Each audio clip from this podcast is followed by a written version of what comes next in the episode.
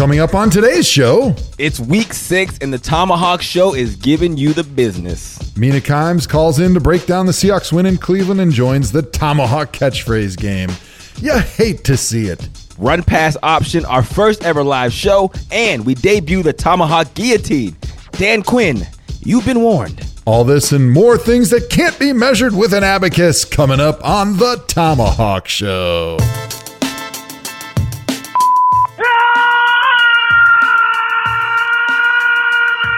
I hate the rap. Man, I'm so tired of this. Why does this continue to happen? What did I do to deserve this? My life is terrible Monday through Saturday, and Sunday I have a glimmer of hope. And what happens? The Browns tear my heart out. I'm gonna go mow my yard, and hopefully I don't fucking go Joe Hawk myself. Everyone needs to calm down. That wasn't that bad of a game. Just relax. I, that last one might have been Hue Jackson. I'm not sure, but his voice sounded exactly like Hue's. Listen, welcome to the ThomaHawk Show. As you can tell, it, it is an eventful Sunday evening, like usual, by the voicemails. I am Andrew Hawkins, the former student council president of St. Patrick's mm-hmm. Elementary School in Johnstown, Pennsylvania, as well as the co host of this audio treasure, alongside a guy that needs no introduction. His name is Joe Thomas, so I won't waste your time in giving him one, but more importantly, I won't waste my time, Joe. Listen, make sure you subscribe, rate five stars, blah, blah, blah, blah. Joe, I always start the shows asking you how you're doing. I'm not going to do that because I know in this specific situation that I'm not going to speak about yet, you're going to give me an answer that's going to be a 10 minute uh, monologue of sorrow. So I'm going to start with one where I can hedge my bet that I understand is going to be a shorter answer because I got to get to to something really, really important. All right, you ready, Joe? Who was your favorite offensive coordinator when you played in the league? Drink. Drink. Perfect. All right, listen. The fun part. Joe, before you even say anything, listen. Tell the fans what is going on on November 13th. On November 13th in Cleveland, Ohio, the great Andrew Hawkins, John Fontanelli, and the very average Joe Thomas will be getting together for an epic night of laughter, tears, more tears, maybe some happiness, probably lots of sorrow. Sorrow. But sorrow, either sorrow, way, sorrow. at the end of the night, the group therapy session at House of Blues. Blues, blues, What is it about? Seven o'clock at night? Seven o'clock at night, night, night, night. About seven o'clock or so. We're not exactly sure. That's right. Write it on the calendar. We are doing But our we're doing a live show. Yes, give it to And me. it's going to be absolutely epic. If you're not there, you're a nobody. Just like Freddie Kitchen says, if you're not wearing orange and brown, you don't matter. You don't if you're matter, not there at the House of Blues, listening to Andrew Hawkins' sweet, silky, smooth voice You hear it. It's not and me on the side, then you're don't matter. You don't matter. All right, we're doing our first live show ever. That's right. November 13th, House of Blues, Cleveland. Joe Thomas, Andrew Hawkins, the entire ThomaHawk gang is going to be live and in person. I can't wait, Joe, because we always say this podcast feels as if we're just hanging out with our listeners. And we get to actually hang out with our listeners, man. Do you understand how big that is? I am not going to lie. I am really freaking nervous because I want it to be a great experience and I also want people to show up. So make sure you go buy tickets. go to House of Blues Cleveland, go to Ticketmaster or go to our Twitter and our bio. The link is there. Buy the tickets. It's going to be awesome. Joe and I will be there early, interacting with fans. We're staying late. We're hanging out. We'll have special guests mm. there that we are working out the details of now. It's going to be incredible. Okay. So listen, this is the ThomaHawk Show. Joe, how are you doing right now? I'm doing amazing. No matter what happened on Sunday to the Browns, they could not s- they could not squelch my happiness I like from it. this weekend that I had in Madison, Wisconsin. The Badgers honored me for being inducted into the college For the football Hall of 15th time, Joe. So I, I have a question about that. I'm glad you went there. Why does the Wisconsin Badgers honor you every second su- Saturday of every month? I feel like you ah. get called out at every halftime. Seriously. pretty much. Pretty much. So this year there's been, I think, four Badger home games, and two out of those four I was uh, honored for being inducted into a Hall of Fame. Oh man, I, I like what? It, I don't like. Why Yeah. do they keep doing it? yeah. Did they give you a a reason? Well, the reason is because I keep going into different Hall of Fames. But Okay. other than that, uh, I don't know. I mean, I guess uh, they just they just love winning. They're just obsessed with winning. I get it. and uh, they they want me to be there. But more importantly, I, I got to ask. This goes back to our live show. Uh huh. What is the set going to be like? Because that, as you were talking and you were pumping it up, Yeah. I got really excited, thinking like maybe they're going to recreate our locker room, Yeah. and then me and you sitting on stools, maybe clothed, maybe not Maybe clothed, towels.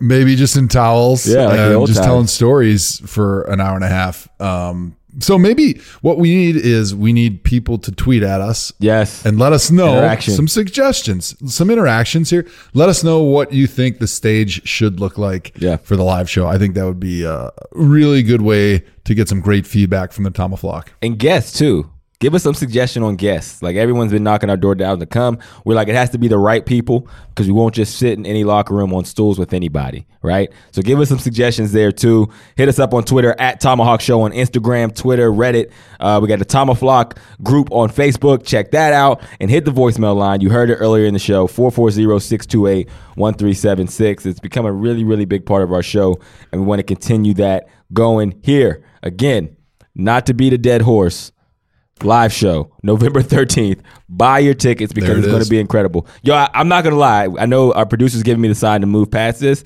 but yo, I'm really, really excited. I was never musically talented, but I always wanted to be a rock star. Mm-hmm. I always wanted to be on mm-hmm. stage. I always mm-hmm. thought, man, that'd be really cool to have a whole crowd rocking. And this is that version of that for the ThomaHawk show. Uh, we will be literally on stage the night of November 13th at House of Blues in Cleveland. And we are going to make sure everybody in the audience was a part of it. I can't tell you how many times I'm going to kick to the audience to yell, Joe Hawk yourself. Okay? so it's going to be a legendary night. Hit Ticketmaster link in our in our Twitter bio to join us live in Cleveland. All right, let's kick this episode off with our dog check. Dog check! All right, for this dog check, we're going to actually call in some help. So we're going to call Mina Kimes, who is a do-it-all sports personality and one of the smartest people in all of football. Um, and you know she's a Seahawks fan too, so it only makes sense. Let's give her a shout. Hello? Hello? Hello? Hello. You've reached the ThomaHawk line. All right, so we're going to kick this off by talking about the game that was the Seahawks versus the Cleveland Browns, and we're going to bring in probably be my favorite media personality of all time, Joe included. He's not even in the top five.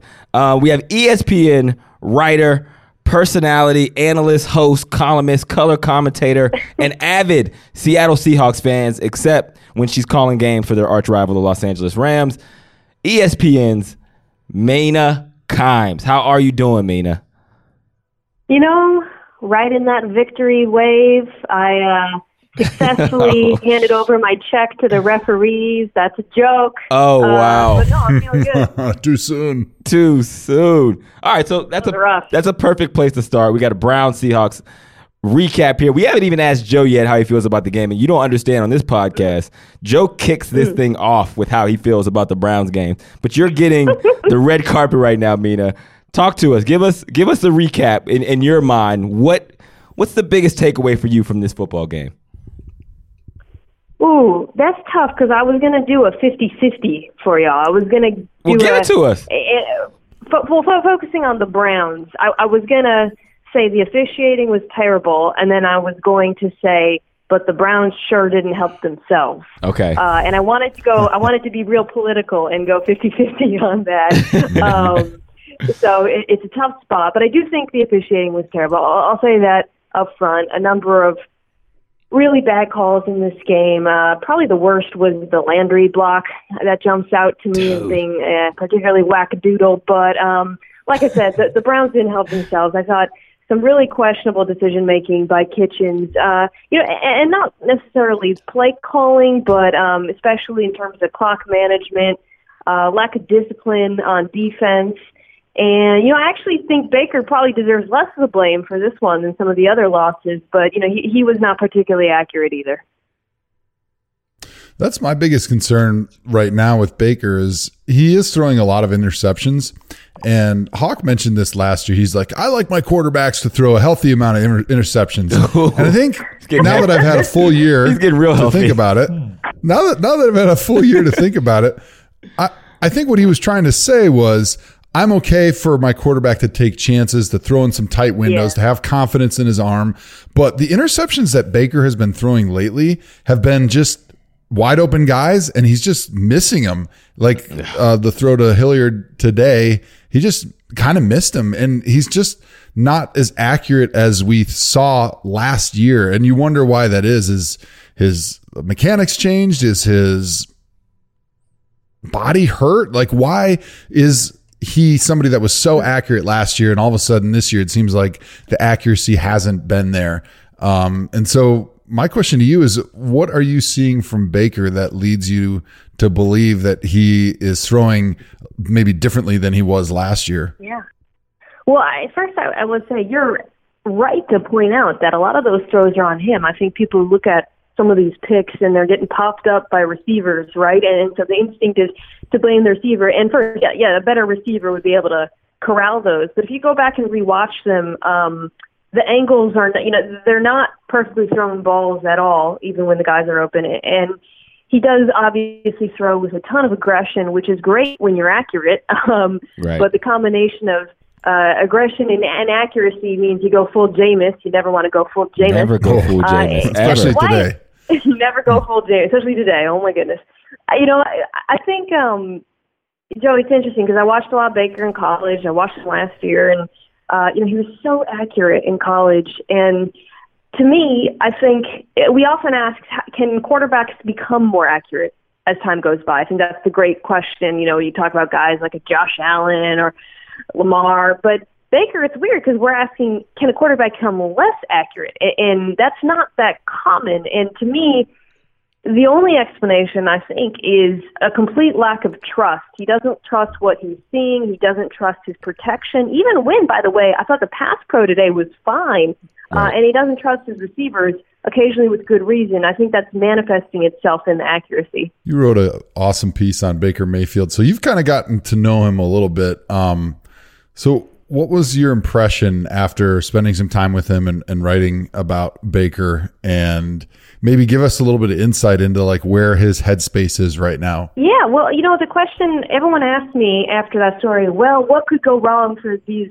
brownies? And, you know, the the winner on paper, and I said, well, I'm, I'll be very curious to see how they handle adversity, um, how it affects Baker, because we know he likes being the underdog and he likes having a chip on his shoulder, but I don't think it's external criticism that's the problem. I don't think that's going to get to Baker. I think it's more that lack of trust. That's what I think is a problem. You know, it's not a problem for Baker Mayfield that other people outside of the Browns think he's struggling or, you know, regressing. It's a problem if he doesn't believe in the pieces and coaching around him. And that's what I think going forward with this season, we need to see that he trusts that his line, that he trusts his receivers, that he trusts the play calling, um, and, and the ways that'll manifest itself. eh, You know, that'll be him getting the ball out quickly, uh, not scram, you know, sort of skittering out of skittering. It's a verb I've never used. Yeah, Skittering like out that. of the Let's- pocket to let's- his let's mark right. um,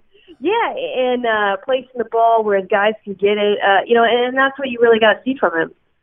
Yeah, I, I, I, was, I was watching this game, and, and I know, like, I don't think Freddie Kitchens called a bad game, but there were some some some things that, that always I question, which is Yeah. normal of a head coach. Like the fourth down play on the goal line, where he shows what play he's running, ices his own team, loses the challenge, and then runs the play again.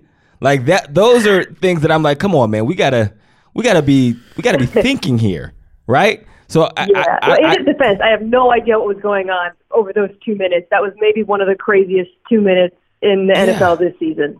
Okay, so i- i- in in your view, and we know we talked about like trusting Baker and Baker trusting what he's seeing and sitting in there. You with championship pedigree as a Seahawks fan, um, and me sitting here, I'm literally wearing my two championship CFL rings because Joe said he never seen them, He's a champion. and I'm a I'm a freaking champion. Okay, and Seahawks, Seattle's kind of Former like Patriot also. yeah, I'm a former Patriot as well. Very good point, Mina. Um, All true things. So how, how how do the Browns turn this team into a Super Bowl contending team? Uh, yeah, I think it's really it, it's more about the offense to me. Although I will say the defense, the the tackling was real bad today. I'm not so much worried about that front. I thought uh, Garrett was his usual destructive self, but uh, and, and, you know it's hard with those cornerbacks out, right? How much can you really put on them? But some of the tackling, especially at the middle, was a little bit lacking. But that's not what concerns me. It's this offense.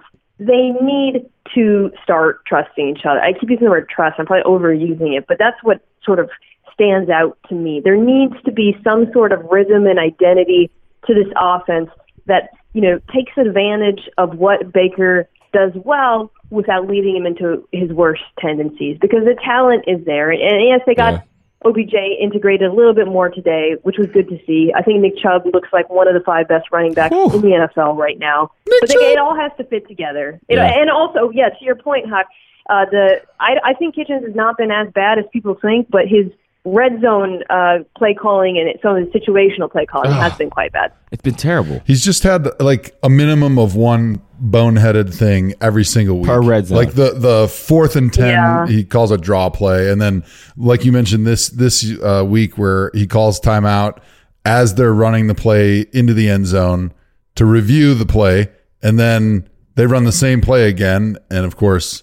The defense is all over it. And you're like, how, how do you make those mistakes? They're just like rookie mistakes. And he is a rookie head coach. So I guess some of this is kind of maybe to be expected. But from a head coach, you don't want to see that. Right. You just You- hate to see it, You, Hawk, you right? hate to see it, but and on top of that, he's a rookie coordinator too. Like I don't know too many situations Yeah. where you're a rookie coordinator and a rookie head coach. Like that's probably the first time it's ever happened in NFL history. He's learning both of these things on the fly. The balance is between him and Todd Monken, I know that's been a subject of a lot of speculation, but um, I was a big Monken fan, guys. Uh, big Monken fan, like uh, coming out of you know Tampa Bay. I, I Yeah. think he's quite good. So I don't know. It doesn't look like a Todd Monken offense to me. So I don't know who's who's making the calls, who's doing the big picture stuff. But yeah, it's definitely not working in those situations. Yeah, I like I like the offense and I like the plays right now, and and it's just the execution of what should be called when is not flawless, and it and it becomes really apparent when you do dumb stuff like the fourth and ten draw. It's like the the rookie move, and that's the best way to put it. Um, overall, though, I mean, I think the plays, concepts, and the running game and stuff, it's it's starting to fit together, and it's starting to make sense. And I think you see what they want to be, but it's just that, like I said, it just those crazy moments where you're going, "What the hell were they thinking?" Right. uh, that I think gives you this perception of Freddie as like, oh, well, he's a rookie head coach and he doesn't know what he's doing. You know, that's like the national uh, perspective right now on, on the Cleveland thing is, oh, Freddie Kitchens, he doesn't know what he's doing right now. And, and it's kind of a microcosm of just a couple things, but it just happens week in and week out. Tell me this, Mina. Who is better, the Seattle Seahawks or the San Francisco 49ers? I think the San Francisco 49ers are a better football team. I think the Seattle Seahawks have a have a quarterback who's MVP right now. Yeah. Um, and because of the way this league is, uh, those things equal out. So I think they're pretty equal. Uh, you know, I, I think I tweeted this after the Niners. I watched that game pretty closely with interest. Uh, you know, having called the Rams games this year uh, in the preseason, and um, I, I said they are very good. I still don't know if Jimmy Garoppolo is good. I don't know. uh, but Russell Wilson right now, I know I'm a homer, and I hope I'm not too much of a homer because No. right out the gate I said the officiating was bad. But I There you do go. believe he is the MVP. I really do. He is. Well, you, you talked about the officiating, and one thing one thing that I've been railing on lately is this instant replay debacle that the NFL has stepped into because yeah, I'm old enough to remember when there was no instant replay and they brought it out, and I thought that was great. It seemed like when the NFL first brought out instant replay, it was really good for the game. I thought it was good to make sure we get these calls right at important moments of the game. But it seems like this year they have changed what instant replay is now, and it's only going to be overturning the most egregious, obvious Right. plays of all time. Uh, and that's kind of coupled with the fact that they have just said we're not going to overturn any pass interference at all. So uh, before I give my take on instant replay, I'm interested to hear what you have because I'm sure you've thought a lot about it. Um, and I'm I value Yeah. your opinion. I'd love to hear your instant replay take. Um, yeah, I think you know after I, I was watching Thursday Night Football and it was uh was it Gilmore or something? It was a, a real mugging and they didn't. Eh, the game was over, right? But it was the kind of thing where you I, I thought to myself, um, you know, if this happened in an important playoff game, I think they would have overturned it, right? Because it, it's less about getting the calls right and more about narratives because that game was over. But you know, it, it's much more about like well, we just don't want another Rams uh, Saints debacle. Uh, I think that's in and in itself not bad to want to have a failsafe for those worst game-changing, you know, play up uh, mess ups. But the problem is the way they set it up with the challenge and replay. That's not the expectation. The expectation was like, oh, they're going to get things right. That's not what's happening. I would have just done added a sky judge, which was a thing being thrown around, you know, uh, to come in and fix those terrible calls because I think the way people understand replay and the function it's supposed to serve is not what's happening. Right. So, should we eliminate instant replay? Because it seems like there's no reason to spend all this time during a game to have a timeout, to have the ref run all the way over to the sideline, to stand there for three minutes looking at a video that he's not going to overturn anyway. When the new standard in order to overturn uh, a call on the field is like if you look at it for one second, you know it's the wrong call. So why not just get rid of instant replay totally? Have a sky judge up there, and if there's something that's just so insanely wrong, have him quickly buzz down. They can change it, and then we don't have this huge log drown out process. And we stop giving ourselves this lie that oh, instant replay is there to get the calls right because that's not true right now. We see this constantly, uh, like today. Joe also wants to get rid of social media for reference. Yeah. Mina, Not anymore. he's the But- get off. He's the get off my like the Jarvis, guy. the Jarvis Landry block was a huge moment in the game, and it was so obvious and so clearly wrong. Yeah. But there was no reason to get it right. There was no You see it uh, in every possible game. I mean, way to it get it just right. happens nonstop. Now, you know, I- this game had a few ones, but like you just see it constantly, and you're right. And the benefit of the doing the sky judge instead of the replay is you don't have all these horrible clips that are circulating of obviously wrong calls. Um, Right. So I do think that's the direction they should have gone in. It'll be curious. You know, it's not it's not impossible that that's a change that happens um, after this season. So so we'll see. Yeah. Um, but yeah, I do think the funny thing is, you guys, like, if it does go to the playoffs, I do think it's going to be handled differently, which is, you know, hypo- ridiculous. But Mm. Right. I do think that this is all about narratives and uh, worrying about these big moments, and I think that they will probably actually try, make more of an effort to get it right uh, in the playoffs. Right. All right. So we're gonna let you go here soon, Mina. But before you go, have have you been hip to our catchphrase game yet? Have you been introduced to this? Have you seen it on social media? Because everybody's talking about No. it. No, you have it. Tell me- well, You can lie and say yes. Uh, had some stuff. Yes, so Yeah, what we did. there you go. It, well, it So you predates did Colleen Wolfe, but. Colleen was a, a great participant, and we want you to get in on this too. So what we've been doing, because me and Joe are budding media personalities, as you know, what we do is we pick a catchphrase every week, and then we try to incorporate it into our broadcast somewhere while we're out in the TV sphere doing our thing. So I think our first week Okay. was get your money's worth. Uh, last week was we let our fans pick it. It was you can't measure that with an abacus. We're going to let you hear really quick how it went. Play it, Chris. Tons of football. Even if Garoppolo doesn't have to pass it all over the field, this is a solid team win, and you can't measure that with an abacus. all right, so we we. I give it a B minus, but We, keep we, going. well, we did it like five times this week. So we want to pick a catchphrase this week. Are you interested in participating? Of course. All right, so we got to choose a catchphrase. We have a couple of uh, options here. One is invite him over for Thanksgiving dinner. Um, another one is you can't put a price tag on what's already been bought. And and oh, he left him in the laundromat. Any of those stick out to you, Mina? Uh, left him in the laundry. Is that an expression? Well, it'll it will be. It can it be. It will be after we say it on national TV. Exactly. Uh, that would be the one then that I would go All right. with. Uh, It's settled. yeah, I like It- the visual. He left right, him it- at the laundromat. How in the hell am I going to get you- this in on Thursday night? All you got to do is talk about Lamar Jackson. We like does that run stop thing, and then all the defenders run by him.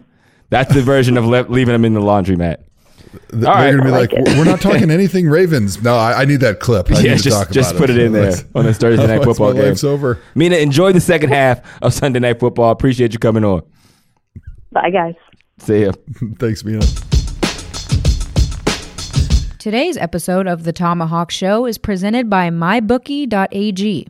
With baseball playoffs in full swing and football season well underway, there's never been a better time to sign up for MyBookie. Right now, all players are invited to play in the free $50,000 Survivor contest, winner takes all. Contest starts October 8th and closes October 14th before the start of Monday Night Football. Pick one team each week, survive the longest, and you can take home $50,000 in cash. Make a successful deposit with MyBookie and you'll receive a free entry into the contest today. Whether you've been betting for years or you're ready to play for the first time, MyBookie is your best bet. No one gives you more ways to win. MyBookie.ag has the fastest payouts and better lines than any other sportsbook. So if you're going to bet this season, do the smart thing and go to MyBookie.ag because no one gives you more ways to win. And if you join right now, MyBookie will double your first deposit. Use promo code DOUBLECOVER to activate the offer. That's promo code DOUBLECOVER to double your cash. Visit mybookie.ag today. You play, you win, you get paid. How often do you get a chance to be a part of history, to witness something with your own eyes that only a select few will ever get to see? Do you want a chance to witness history being made?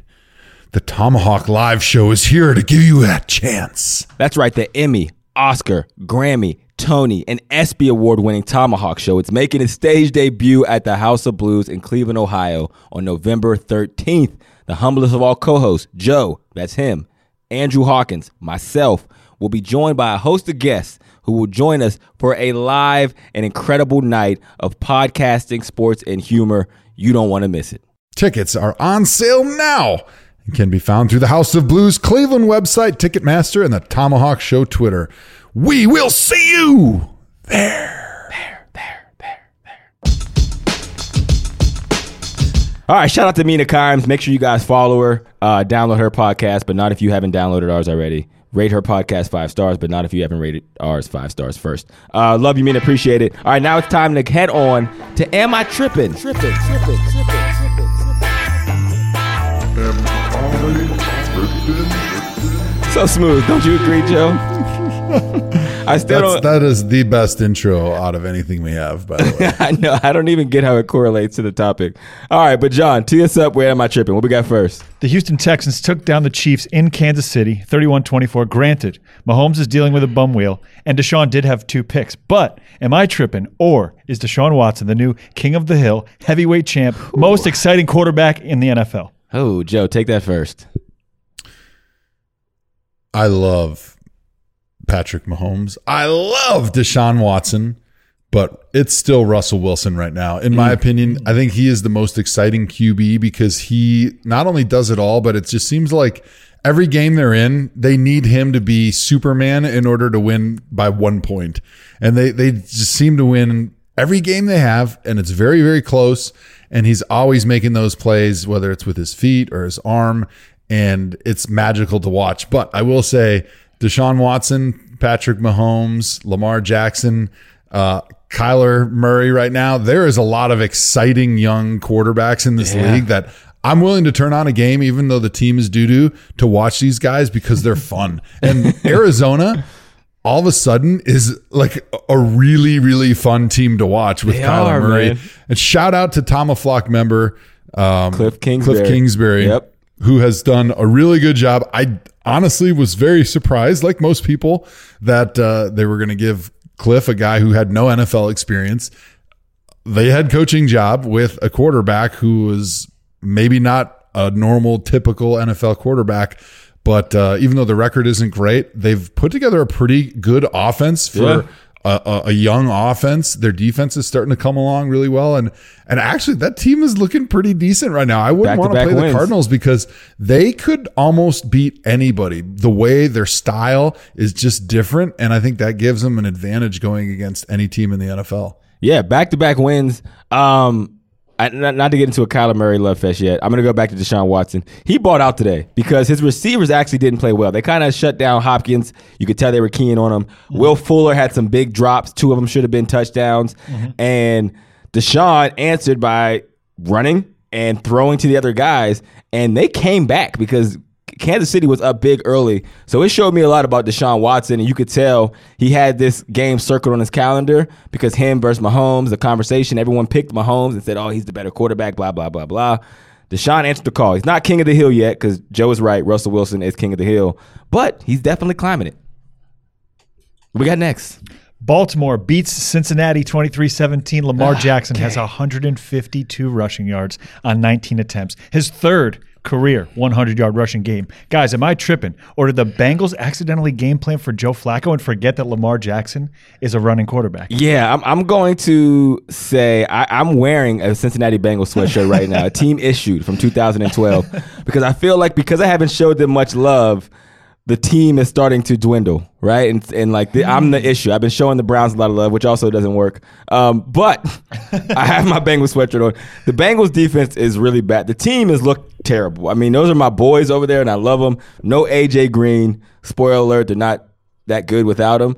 But defensively, when you watch them versus the Steelers and you watch them today, they are just not good tacklers, and I don't know what's going on. But they are definitely in the running for first overall pick. So So my obligatory weather talk from the week, Give it to uh, me. just to piss our boss off. Yep. Yeah, baby. There was a big snowstorm out west this week. I'm not sure if you heard, and the depth charts for this game were coming out of Denver, Colorado, but the snowstorm shut everything down, so the UPS trucks never made it. So Okay. actually, the Bengals thought that Joe Flacco was still the quarterback because Lamar Jackson, 152 yards rushing on 19 carries. That is inexcusable. If you let Lamar Jackson rush for over 100 yards in a game, Yeah. you should be fired as a head coach immediately because when you think about the New England Patriots, oh, what do they always do the best, right? Everyone says, well, they're game plan specific and they always take away what you do best. Well, every team in the NFL tries to do that. They're just better at everybody else. And the one team that you cannot allow their quarterback to run is the Baltimore Ravens. Oh, gosh. Like you stop him from running, and then if they beat you in another way, that's okay. But Right. I guarantee if this dude has 100 yards rushing, you will lose. Yep. So you need to put every resource you have into stopping Lamar Jackson from running the football. And that's an embarrassment for the Bengals, the fact that he had that many rushing yards. It Ah. truly was like they did not know that Lamar Jackson was a great athlete and he was going to be their quarterback this week. like, man, he's quick. Well, no that one guy- told that us guy's that. pretty pretty fast for a quarterback. We we should think about doing something about That's that. That's like when I played the Redskins. My that was like the halftime adjustment. I played the Redskins my second year in the league, and there was a, a tight end, Niles Paul, mm-hmm. and he was a tight end, and he was a gunner on the punt team. And they were just like, "Yo, this guy is big. He's going to try to outpower you." And I, you can't really tell like what he moved like on the film. So when we got and played him, I'm like, "Okay, I'm ready for him to run me over, right? Because I'm blocking him as a gunner." This mother effer runs right by, and when I say he runs a four four, I could not catch him. I got back to the sideline, and I'm like, "Yo, what the hell?" Like you, you did, you didn't say you said he wasn't that fast. He's not. I'm like, you shitting me? I couldn't catch him. So that Cincinnati must be the same same guy still Yeah, doing the scouting reports. yeah, he's he's hundred years old and he's just recycling them like uh, old science papers. Uh, it's like Lamar "Oh, Jackson. Just we'll thought that was write- Tom Jackson. He's not as quick as he used to be. We'll just give him the same scouting report from last year. They won't notice. You can't measure that with an abacus. Guys, the Panthers are 4 and 2. Kyle Allen had a 104.6 passer rating. Wow. In Carolina's week 6 win over Tampa in London. Am I tripping? Granted, the guy's only 30 years old, but is Cam Newton's era over in Carolina? It might be. I mean, this is very reminiscent of the Tom Brady situation where he took over for Drew Brees, and I'm a big Cam fan. As- As a matter Drew of Bledsoe. fact, or yeah, what did I say, Brees? Drew Brees. Drew Bledsoe, yes, very different than Drew Brees. but coming into the season, I picked Cam Newton as a as my dark horse MVP candidate. You know what the exact opposite of being an MVP candidate is? Getting benched for Kyle Allen. Getting benched for an undrafted rookie QB. He's not a rookie, but still, yeah. I, this is very real thing. And honestly, if they're winning, I can't see how they go back to Cam after that. They can't. There's no way you can go to Cam right now. Yeah. They, they were losing with Cam. This guy comes in. Now they're winning and he's playing well. So there's zero chance that Cam Newton comes back. What is exactly going to happen? This is classic. I've seen it a million times is Cam Newton might be healthy, but that doctor's going to tell him, no, why don't we give it another week? Let Yeah. that foot heal up. Kyle's playing great. Don't rush it back. And then they're going to just keep pushing it back until Kyle plays crappy enough to be able to make that change. Until Cam Newton But, is the you know- quarterback for the uh, Tennessee Titans. It's um it's interesting to me because there was always some speculation throughout Cam's career that maybe he didn't prepare the way he should. He didn't know how to read defenses the way he should. That's he would bullshit. wait for guys to get open and then throw the football in there um, and try to use his arm. But now his arm has deteriorated a little bit from the level it used to be. He used to have a cannon. Now he's just kind of got a regular NFL arm after that shoulder surgery. And you see that he he's not able to zip it in there anymore. And so this is the point of a career where you need to start relying on like pre-snap reads and reading coverages better and anticipating throws and starting to throw with maybe a little bit of touch to different spots and let the receivers get open after the ball's already been released based on the, the coverage and the leverage. Um, and it seems like he hasn't been able to adapt to do that yet. Yeah, I don't think it's him not being able to read defenses. Like it's hard to be an MVP. I'm not saying, I'm not saying just missing throws. He can't read defenses. He's just not reading them as good as a Pro Bowl level quarterback should. Right. And if he wants to get back to where he was, because I don't think he'll ever be the running threat that he was when he was maybe 27, 26 years old, because he's just, his body's just beat up. And so now this is the point of your career where you have to start relying on being better at reading defenses and understanding coverages and anticipating. And it just, to me, it doesn't seem like he has adapted the way you would expect. And to me, it's clear Kyle Allen comes in, the team looks really good, and it's all the same people except for the quarterback. Right, but you can't. It, you can't even. You can't sit here and tell me though. And I agree that Cam can't get the job back. So let's start there. But you can't tell me you look at Kyle Allen and say, "Oh, this is the future of the Carolina Panthers." This is, this feels more like Fitzmagic than it does Tom Brady, to me.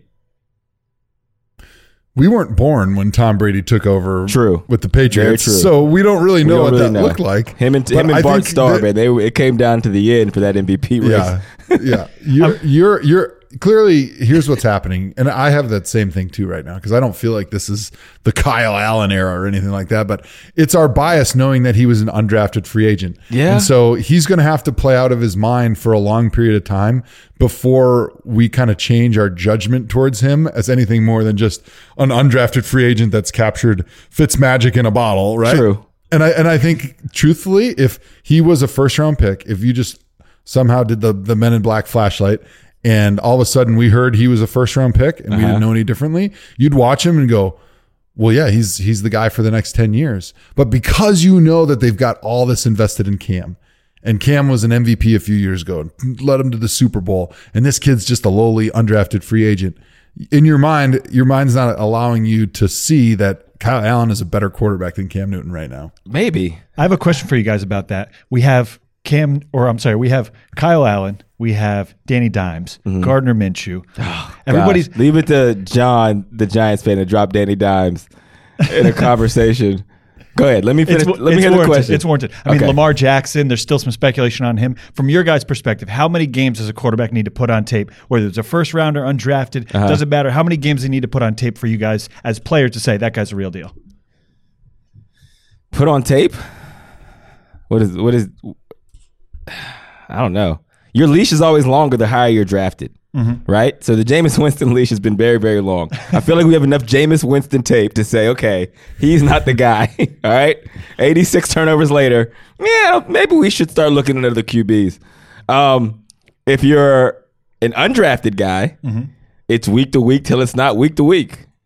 You know, unfortunately, like Joe said, maybe that is my bias, but I still look at the highlights and see run CMC running through four and five people, right? That's a I could have thrown that pass. I need more of where it's like, yo, the quarterback put this team on his back, and and he was the one doing. it. Even in those other touchdown passes, it was like a one handed catch by Kurt by Curtis Samuel, and it, it- you know, yeah, it was okay throw, but the catch was the thing. So I don't know. I, I guess it's a feel thing.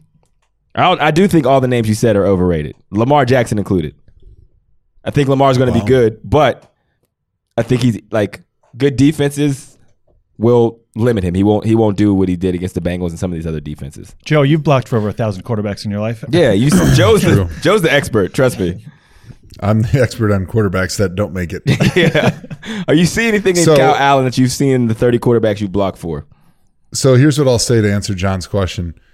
I think after three years, you can definitively say that this quarterback is going to have a great career or he's not going to make it. Three years. Before three years, you're going to see flashes and glimpses, and you're going to see, oh, that guy was great. Oh, then he had a bad game. But you need three years to be able to develop enough of a pattern to see, like, yep, I can definitely say for sure he's going to be really good, or Right. he's not going to make it in the NFL. So I think you can say he's got talent before then, but so much of quarterback play is decision making mm-hmm. and doing the right thing over and over and over again that that's what makes a great quarterback. That's why Tom Brady's great. Not because he had the biggest arm in the NFL or he made a couple great throws here and there or had one good game. It was the consistency that he played with. And that's what all the great quarterbacks are. That's why Russell Wilson's the MVP of the NFL right now because he's consistently making the plays every week that he needs to make to let his team win. He's completing a high level number of passes and he's mm-hmm. throwing the ball down the field and he's putting his team on his back every single week. And that's what you need to see over a long period of time because I think with a quarterback especially, you go out there, you might play really well for four five games, and then teams they're they're constantly looking for ways to attack you. It was like last year with Lamar Jackson. All of a sudden, he played the Chargers in the playoffs. They played an extra DB, and that was like kryptonite. They didn't know what to do, right? But then they adjusted, they learned, they f- figured it out, and he got better as a quarterback. So you couldn't just do the same thing to him.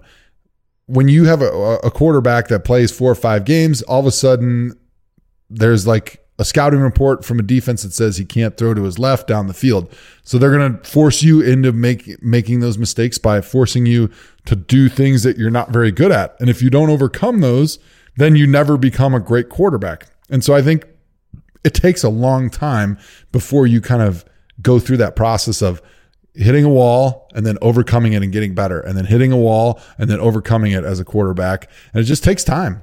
That's that's ridiculous. Saying that it takes three years is like saying it takes 15 years to be with somebody to realize if they're the one or not. That's a long time. So, so that means we can't we can't say that Mahomes is good. We can't say Watson is good. We can't say um, Kyler Murray is good. We can't say who else? Who are the young quarterbacks? Baker is good. We can't say. I'm looking at the the, the list of teams. Josh Allen is good. Jimmy You're having a hard Garoppolo hasn't played for three years yet. Dak Prescott Maybe- hasn't played for three years yet. Wentz really hasn't played for a full three years yet. So I I, I think you do know early on, but you're just you don't have the kahunas to say it for sure till after three years. Because all the guys that we've seen, the Mariotas, the Jameis Winstons, all these guys that we knew wasn't it way back when, we just wanted to give them the benefit of the doubt. And all the guys that we knew were it from the start, they're still the guys. So I would say a year and a half. I'd say 24 games. You missed what I said. I we can Okay, say that maybe. those guys are good. I, I'm willing to say that there's a lot of young quarterbacks that are good, that are exciting, but I'm not sure they're going to be Pro Bowl franchise level quarterbacks yet. Okay. I just haven't seen them enough. Yeah. I don't know what their weaknesses are. A lot people don't know what their weaknesses are. It comes out, it develops over time Yeah. as teams throw different scouting reports and different game plans at them, and then all of a sudden, I think it pops up. So I'm willing to say that Kyler Murray is good, but I don't know if he's going to be great. Right. I don't know if he's going to be able to get it to that next level because I haven't seen enough. All right. Copy. I, I, I concur. All right. Let's get to our run right. pass option. Run it or pass it. Run it. Run, run, run pass option. All right. Well, if you've been living under a rock in this segment, what we do is our producer tees up different topics and we decide whether we want to talk about it or not. It's actually very, very simple. As simple as a real RPO in a real NFL game. So, John, kick us off. What's the first one, man? Before we get started, we've added a new wrinkle. Okay. We're gonna have a 40 second play clock this week, Ah, I like that. so you guys have to get the get your play off before the before the play clock runs out. What's runs the out. penalty if you don't do it before the play clock runs out? Well, that's a good question. Death. You, you got any suggestions? Yeah, Joe I- suggests I, th- I think we kill, kill whoever doesn't Death. get it done. I've been under wondering 40 what we're going to do with that ThomaHawk guillotine. Now we Yes. have a good use for it. Finally, Perfect. Death by that was three thousand dollars not wasted. All right, kick off the first comment. 49ers improved to 6 and 0 in SoCal win. Rams drop 3 straight since beating Browns. Start with Hawk, run it or pass it. Pass it because I already said from the start the 49ers would be good. Joe? See what I did there? Pass. Uh, I love the 49ers. The Rams have been surprising, but uh, their their offensive line hasn't played like they have in the past. Gurley still hurt. He's going to be hurt. No, no, hold on, Joe. That's four Jared Goff. things you just said of why you're passing it. That is not a pass. That's a run. Jared Goff not playing that great. Uh, all right, pass. Falcons fall to Cards in Arizona 34 33 due to missed extra point. Joe, run it or pass it. I'm going to run this one. Dan Quinn is struggling right now. I, I feel for him. He's a good man. Um, I thought he was a good coach, but uh, we're seeing that maybe the function of the success that they had was more about their offensive coordinator, Kyle Shanahan, drink, because since the Super Bowl, they are under 500 and they have almost all the same players on that roster. Think about that. They have mm. nearly the entire team that's exactly the same as the team that had the Patriots on the ropes at the Super Bowl, and they let them off the hook. But same team, not even 500 since that- Wow, that, Joe, moment. you're dead. Because that was your timer. I actually might have just saved your life. Did I save his life? You, you did. I thought. I think Joe. I think you were on track to beat the snap there, but your boy Okay. Hawk you. bailed you out. Well, I didn't want you case. to. I don't want him to die. It would, it would end the ThomaHawk show. You, you hear like the five second ticker, and then yeah, I'm like, the oh little no. easy I bake oven jumped bell goes off. I off. jumped off the, the grenade for him. Hawk's been saying he wants a Hawk show. He doesn't, he doesn't like the Thoma part of the Hawk. My my daughter calls it uh Hama Hama Talk Show. She said, I don't I don't want you to do the Hama Talk Show today. I want you to just stay home. Oh, Yeah, it was cute. That's sweet. the babies. All right, I'm gonna run heart it. Dan Quinn, he is a dead man walking, and not because he can't make a point in less than 40 seconds. The reason why is because, like Joe said, their team is horrible. He's a defensive head coach, and their defense is the worst in the league. They don't tackle well, they don't cover well, they don't stop the pass, they don't stop the run. Their special teams stink. So I'm we should put on a, a wage of what day of the week will Dan Quinn get fired this season? Will it be a Monday? Will it be a Wednesday? Mm-hmm. A Saturday? I'm mm-hmm. going to guess a Tuesday. He's going to get fired on a Tuesday at some point during this season. Beat the buzzer there. Time to speak. I'm going to use some of. Hawks time to say that Arthur Blank One more reportedly doesn't want to make a coaching change before the week nine bye. So something for our, our audience to listen for there. so he's going to get fired in week 10 on Tuesday. All right. Copy. Vikings improved I'll improved. take the Monday bet on that, by the way. Uh, Monday action.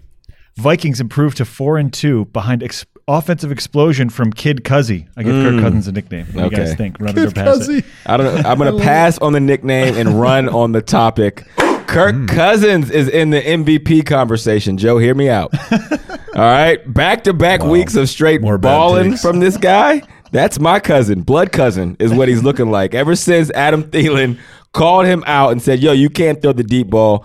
Uh, Stefon Diggs was like, Yo, I'm not coming to practice until you give me the ball. they have been playing out of their mind. Both receivers have over three touchdowns, over 200 yards. Kirk is feeding them and feeding them a lot. Okay? Give Kirk Cousins his real proper due, Joe. Be honest. You wish he was a Brown still, don't you? Man, I'm really good at this game. Gosh. I don't want you to die, so stop talking. Right. Here, I, I, I, you said Stefon Diggs, and I want to hear your take because he asked for a trade, Mm-hmm. and then the media asked him about it, and he said, "I don't really worry about those rumors, but there's truth to every rumor out there." and then they, asked him after the game again about the trade, and he talked about them being rumors. Now, what do you think about this? Because It's not a rumor if you go and ask your head coach and your management for a trade. Yeah. It's a rumor. That's not a rumor anymore. It's a So why does he keep calling it a rumor? Because it's a rumor if the people can't confirm it. If it was just me and Zimmer in a room and you weren't there to hear it, it is a rumor. Doesn't mean it's fake or it's or it's real. But if you weren't in the room, it's a rumor to you. It's not firsthand knowledge. So you think that him classifying the fact that he asked for a trade and he confirmed it, and he's still calling it a rumor, is okay? Yes. Yes. As long as he's scoring three touchdowns a game and he's on my fantasy team, More absolutely. bad takes. All right. Joe, was that All right, next technically a, question. was that technically That was a run. pass? That was a run. No, that was just the sidebar. That was a uh, that was an instant replay. Oh, wow. That You was the let him get a free NFL playoff. Sky Judge called down for instant replay. All right. What we got next? Rosen benched. Fitzpatrick leads charge, but Oh, Washington goodness. outlasts Miami after botched two point attempt. Joe, run it or pass it. I'll pass that one. Um, how many how many runs have I done? Two. So this is my last one. Mm-hmm. Oh goodness! All right, I'm gonna run it. Good job on the Miami Dolphins. Congratulations, you did an awesome job. When they got down and they scored the touchdown with almost no time on the clock, I thought to myself, like, man, this win is going to be a loss. You're going to lose your status as the the front runner for the number one pick. The last thing you want to do is botch that. So what do they do? They go for it for two. And I'm like, oh no, he's going to get it. No, they throw a pass behind the line of scrimmage to a running back who's running full speed towards the quarterback, almost guaranteeing they don't get it. It was genius. Congratulations, Miami Dolphins. Enjoy Tua Tagovailoa, whatever his name is. Tago Vailoa. Taga Tiger Violin. He's yours. Tago Violin. Play responsibly. So Joe, run the it or pass that, it. Uh, uh, neither. nice, John. Uh, Josh Rosen got benched, so that means his era's over, right? Like, Yeah. they're done with Josh Rosen. That second round pick they sent for him is, is Mm-hmm. poof gone up in the air with. Uh, Sorry, this goes back to something you've said, Joe, that defensive head coaches have too quick of a leash with the quarterbacks. Don't we think that because do. Brian Flores is a defensive coach that he could just be swapping quarterbacks all year? yeah, they I was just thinking it. that they don't understand the psyche of a team goes with your commitment level to a quarterback, and as Mm-hmm. soon as you start playing the wavering back and forth game, your season is like over, and that qu- quarterback in that system can never become your long term option. And it just happened in Tennessee with Mike Vrabel. No. The last thing you want to do is keep a quarterback in there because what he'll do is he'll figure out a way to win.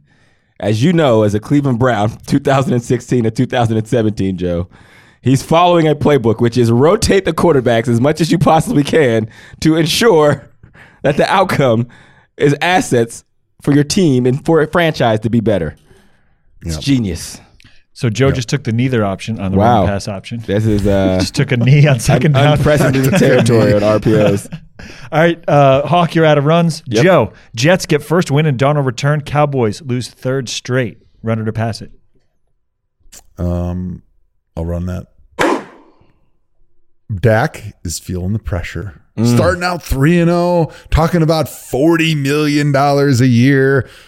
They're talking about Jason Garrett going to get re-signed at the end of the season, going to be the highest paid coach in the NFL and all of a sudden now the conversation is does Dak get the Case Keenum contract? Does Jason Garrett survive the season?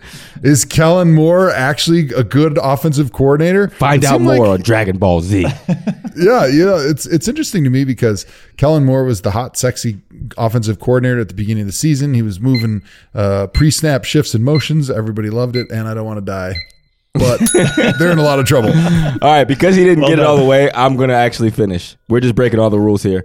The, Go for it. How I know Jason Garrett is going to get fired because there was a clip in the game when the defense played well and they're running up, and Jason Garrett goes in the field to go give him five, and all 11 players ran right by both of his hands, extended out to give them five. They literally didn't even look in his face, and he just claps it up and walks back to the sideline. When your players won't even give you five, it's a clear indication they don't rock with you. They should be mm-hmm. counting down him just like you count down us on these RPOs. All right. Sorry about that. But Joe got free one, so I'm going to take that one. Broncos topple Titans. Mariota benched an embarrassing shutout loss. Joe, run it or pass it. Run it. Going back to what we were just talking about, Mike Vrabel made the cardinal mistake by benching Mariota, and the Mariota era is over in Tennessee. Even if he comes back and he plays some more and he does some good things, there's just no hope because once you become the, the quarterback that was benched and you know that the team is not fully behind you, that just changes your psyche. Because what defensive coaches don't understand is you can't motivate a quarterback by benching him. On defense, everything's about motivation and energy and effort. Like that's how you win on defense. And on offense, you can't just try harder to be better at offense. It's decision making, it's throwing the football. Thank you very much. this game is going to be a thorn in Joe's ass, man. Your setups are 40 seconds. We might have to get some time extension. We might have to go. we might have to go uh, European football rules or something. Aussie football. That's it. You guys are both out of runs, and that is this week's run pass option. Nice job with the clock, guys. Thank you. We did a we did an incredible job. Except Joe.